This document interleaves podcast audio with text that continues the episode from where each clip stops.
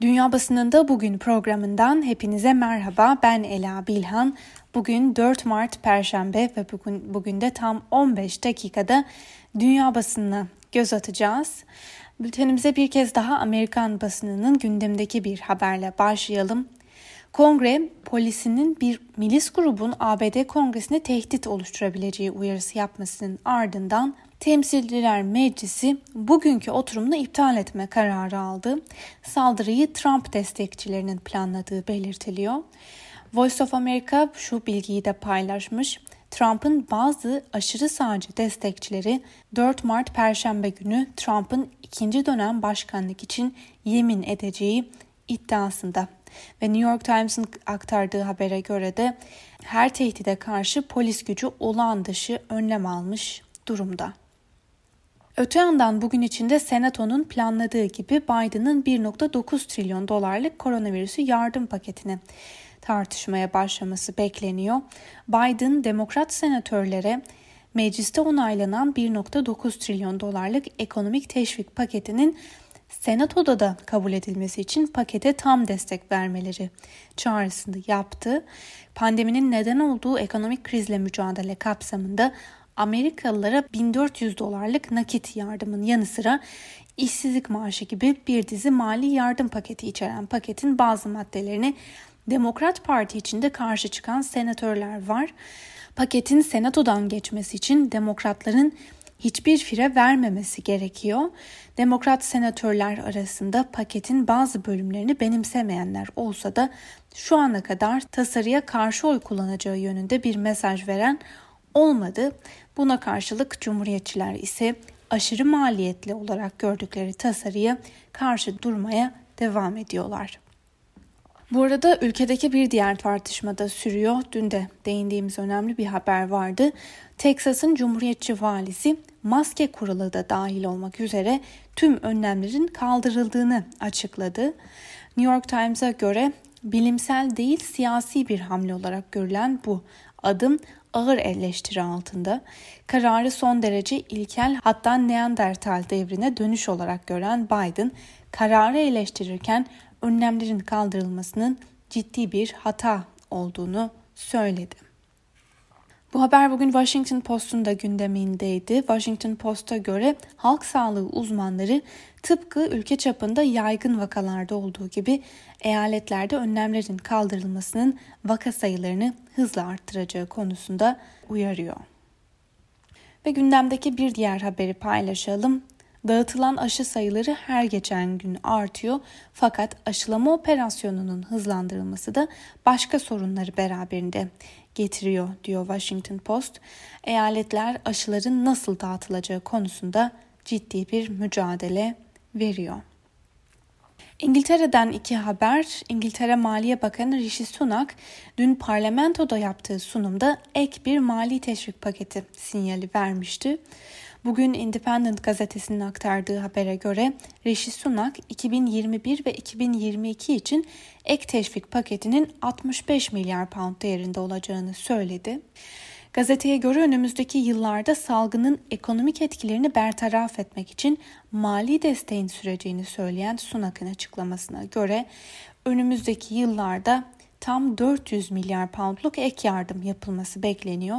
Fakat uzmanlar bu yardımın sürdürülebilir hale gelmesi için vergilerin artırılabileceği konusunda da uyarıyor.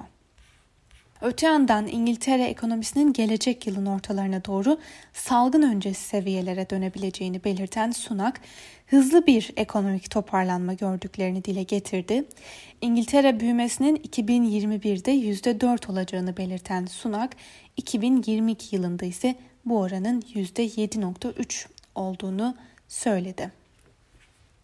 BBC'nin bir haberiyle devam edelim. İngiltere'de yapılan bir araştırma Ocak ve Şubat ayları arasında ülkede koronavirüs salgınında vakaların belirgin bir şekilde düştüğünü söylüyor.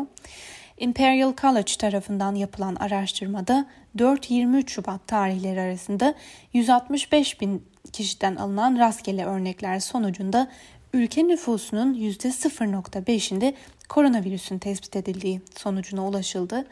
Ocak ayında bu oran %1.57 olarak ölçülmüştü. Öte yandan hükümet tarafından paylaşılan resmi verilere göre de ülkede vaka ve hastaneye yatış sayısında keskin düşüşler var. Önemli bir diğer haberle devam edelim. Orta Avrupa ülkeleri Avrupa Birliği'nin aşı politikasını neden eleştiriyor? Aslında Avrupa Birliği'nin yeterli miktarda aşı siparişi verdiği konusunda herkes hemfikir. Çünkü bugüne kadar Brüksel tarafından üye ülkelere dağıtılmak üzere verilen aşı siparişlerinin miktarı toplamda 2.6 milyar adedi buluyor. Ancak Avrupa Birliği Komisyonu'na yönelik eleştiriler sipariş verilen aşının miktarı değil zamanlaması üzerine diyor BBC. Öncelikle Orta Avrupa ülkelerinden yükselen eleştiriler AB Komisyonu'nun siparişleri geç verdiği, dolayısıyla Brüksel tarafından üye ülkelere yönelik aşı tedarik ağının çok çok yavaş ilerlediği yönünde. Bu eleştirilerde haklılık payı var çünkü aşılama hızının Avrupa Birliği'nde ABD, İngiltere ve İsrail gibi aşılamayı çok hızlı başaran ülkelerin çok gerisinde kaldığı rakamlarla ortada. Bültenimize Alman basınıyla devam edelim. Die Welt gazetesinin bugünkü manşetinde şu sözler var. Başbakan yeni bir aşamaya geçildiğini söyledi. Buna göre dün beklendiği gibi Almanya Başbakanı Angela Merkel ve 16 eyaletin başbakanları video konferans yoluyla bir araya geldi ve toplantıda kısıtlamalarla ilgili önemli kararlar alındı. Almanya koronavirüs salgınının yayılmasını engellemek ve salgını kontrol altına alabilmek için 16 Aralık'ta uygulamaya koyduğu kısmi kapatma önlemlerini kontrollü bir şekilde gevşetme kararı aldı. Ancak devam eden kısıtlamalar 28 Mart tarihine kadar devam edecek. Die Welt gazetesine göre Merkel bu kararıyla küçük de olsa geri adım atmış oldu. Bu değişiklikler ve alınan kararlar ciddi bir paradigma değişikliğine işaret ediyor diyor Die Welt. Bunun sebebini de gazete şöyle açıklıyor. Vatandaşın bunca hayal kırıklığı artık yönetilemez hale gelmişti ve Merkel ve yönetimi de bunun farkındaydı. Deutsche Welle'nin aktardığı iki haberi sizlerle paylaşalım. Almanya'da AFD üzerindeki istihbarat baskısı artıyor. Almanya'da sağ popülist AFD partisinin iç istihbarat tarafından şüpheli vaka olarak sınıflandırıldığı bildirildi. Böylece partinin istihbari araçlarla resmen izlenmesi mümkün olacak. Alman ordusunun kayıp silahları nerede? Alman ordusuna bağlı komando özel kuvvetlerindeki aşırı sağ skandallar gündemden düşmezken envanterdeki kayıp silahlarla ilgili gizli ibareli bir rapor kamuoyuna yansıdı. Genelkurmay Başkanlığı'nın gizli ibareli raporunda envanterdeki 13 bin atımlık cephane ve 62 kilogram patlayıcı maddenin kayıp olduğu ve hala bulunamadığı kaydedildi. Fransa'ya ilişkin iki haber var sırada. Fransa Cezayir direnişinin sembol isimlerinden biri olan avukat Ali Boumunkil'in 1957'de Cezayir bağımsızlık mücadelesi sırasında Fransız ordusu tarafından işkenceyle katledildiğini kabul etti. Euronews Fransa'ya ilişkin önemli bir haber paylaşmış. Fransa'da laiklik ilkesini daha da katılaştıran yasalar yürürlüğe girerken yapılan kamuoyu araştırmalarına göre genç jenerasyonun bu konuda daha esnek olduğu ortaya çıktı. İFOP'un son anketine göre liselerin %52'si okulda başörtüsü gibi dini semboller taşınmasının serbest bırakılması gerektiğini düşünüyor. Fransız halkının genelinde ise bu oran %25'e kadar düşüyor. İsveç'te küçük bir kasabada düzenlenen saldırıda dün 8 kişi yaralandı. Saldırgan yaralı olarak ele geçirilirken polis olayı terör eylemi olarak değerlendirdiklerini açıkladı. Yunan basınından Ekatemerini'nin bir haberini sizlerle paylaşalım. Yunanistan'da da vaka sayıları kontrolden çıkmış durumda. Ülkede rekor sayıya ulaşan yeni vaka sayıları üzerine Atina dahil birçok bölgede korona önlemleri sertleştirildi. Yeni önlemler kapsamında sokağa çıkma kısıtlamaları da uygulanabilir.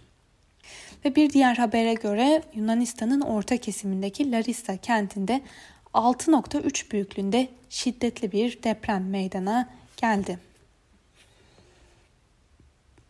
Ermeni basınından Armen Press'in aktardığı bir haberle devam edelim. Ermenistan'da muhalefet Başbakan Nikol Paşinyan'ın erken seçim çağrılarını reddetti. Muhalifler önce Paşinyan'ın istifa etmesi gerektiği konusunda hemfikir gözüküyor. Armin Press'in yakın kaynaklara dayandırdığı haberine göre Paşinyan önümüzdeki günlerde muhalefet liderleriyle bir araya gelmeyi planlıyor. Irak'ta ABD askerlerinin bulunduğu Ayn el Esad askeri üssüne 10 roketle saldırı düzenlendiği bildirildi. Bu saldırı Irak'ta bir ay içinde ikinci kez meydana geldi. Öte yandan saldırının Papa Francesco'nun ülkeye yapacağı ziyaretten iki gün önce gerçekleşmesi de dikkat çekti. Pentagon yerel minisleri bu saldırıdan sorumlu tutuyor. Beyaz Saray sözcüsü Irak'ta ABD askerlerinin de konuşlu olduğu Ayn el Esad hava üssüne düzenlenen saldırıya yönelik adım atma haklarını saklı tuttuklarını ve gerekirse tekrar eyleme geçeceklerini açıklarken batılı askeri kaynaklar saldırılardan İran destekli grupları sorumlu tutuyor. İsrail kıyılarının kirlenmesinden İran'ı sorumlu tuttu. İsrail Akdeniz'de 160 kilometre boyunca uzanan kıyı şeridinin katran tabakasıyla kaplanmasından İran'ı sorumlu tuttuklarını açıkladı. El Cezire'nin gündemdeki iki haberle devam edelim. Afganistan'da 3 kadın televizyoncu öldürüldü. Artık kimse güvende değil. Yeni cinayetlerle özellikle de Afgan gazetecilerin korkuları derinleşti diyor El Cezire. Haberde Afganistan'da gazetecilere yönelik kanlı bir kampanya yürütüldüğüne ve son dönemdeki gazeteci cinayetlerinin de koordineli olduğuna dikkat çekiliyor. Şubat ayı başında yapılan askeri darbenin ardından Myanmar'da darbe karşıtı protestolar sürerken eylemleri bastırmak amacıyla güvenlik güçleri ateşli silahlar kullanmaya devam ediyor. Myanmar'ın çeşitli kent ve kasabalarında güvenlik güçlerinin eylemcilere ateş açması sonucunda en az 38 eylemcinin öldürüldüğü açıklandı. Birleşmiş Milletler bu sayıyı doğrularken bu darbeden bu yana yaşanan en kanlı gün olarak kayıtlara geçti. El Cezire'nin aktardığına göre 1 Şubat'tan bu yana ülkede 50'den fazla darbe karşıtı protestocu hayatını kaybetmişken yüzlerce kişi de yaralandı. Al Arabya'nın aktardığı bir habere de kısaca göz atalım. Suudi Arabistan bugüne kadar 1 milyon doz aşı yapmayı başardı diyor Al Arabiya. Öte yandan bir diğer haberde de bir uzmanın sözlerine yer verilmiş. Buna göre aşılama süreci devam etse dahi kısıtlamaların Ramazan sürecinde de kaldırılması beklenmiyor ki bu da 12 Mayıs haftasına denk geliyor. Al Arabiya'dan Makram Rabah ise bugünkü köşe yazısını Lübnan'daki aşılama operasyonuna ayırmış. Özetle şöyle diyor. Lübnan'da aşılama süreci bir fiyasko ile devam ediyor. Yozlaşmış bir hükümetle işbirliği riski aşı skandalına neden oldu. Rus basınından Moscow Times'ın gündemdeki habere göre Rus muhalif lider Alexei Navalny güvenlik gerekçesiyle sevk edildiği yeni cezaevinden destekçilerine gönderdiği mesajda benim için her şey yolunda dedi fakat hapishane koşullarından şikayet etti. Moscow Times'tan Kirill Kiroshev'in bugünkü yorumuna da göz atalım. Kremlin'in yıllarca kendi eliyle yaydığı komplo teorileri şimdi ters tepmiş durumda. Günümüzde giderek yaygınlaşan komplo teorileri nedeniyle bugün çok az sayıda Rus COVID-19 virüsüne ve etkisine inanıyor.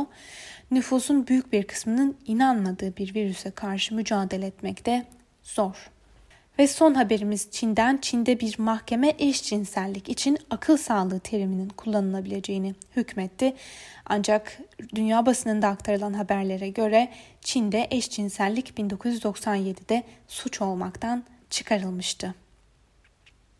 Sevgili Özgürüz Radyo dinleyicileri, aktardığımız bu son haberle birlikte bugünkü programımızın da sonuna geldik.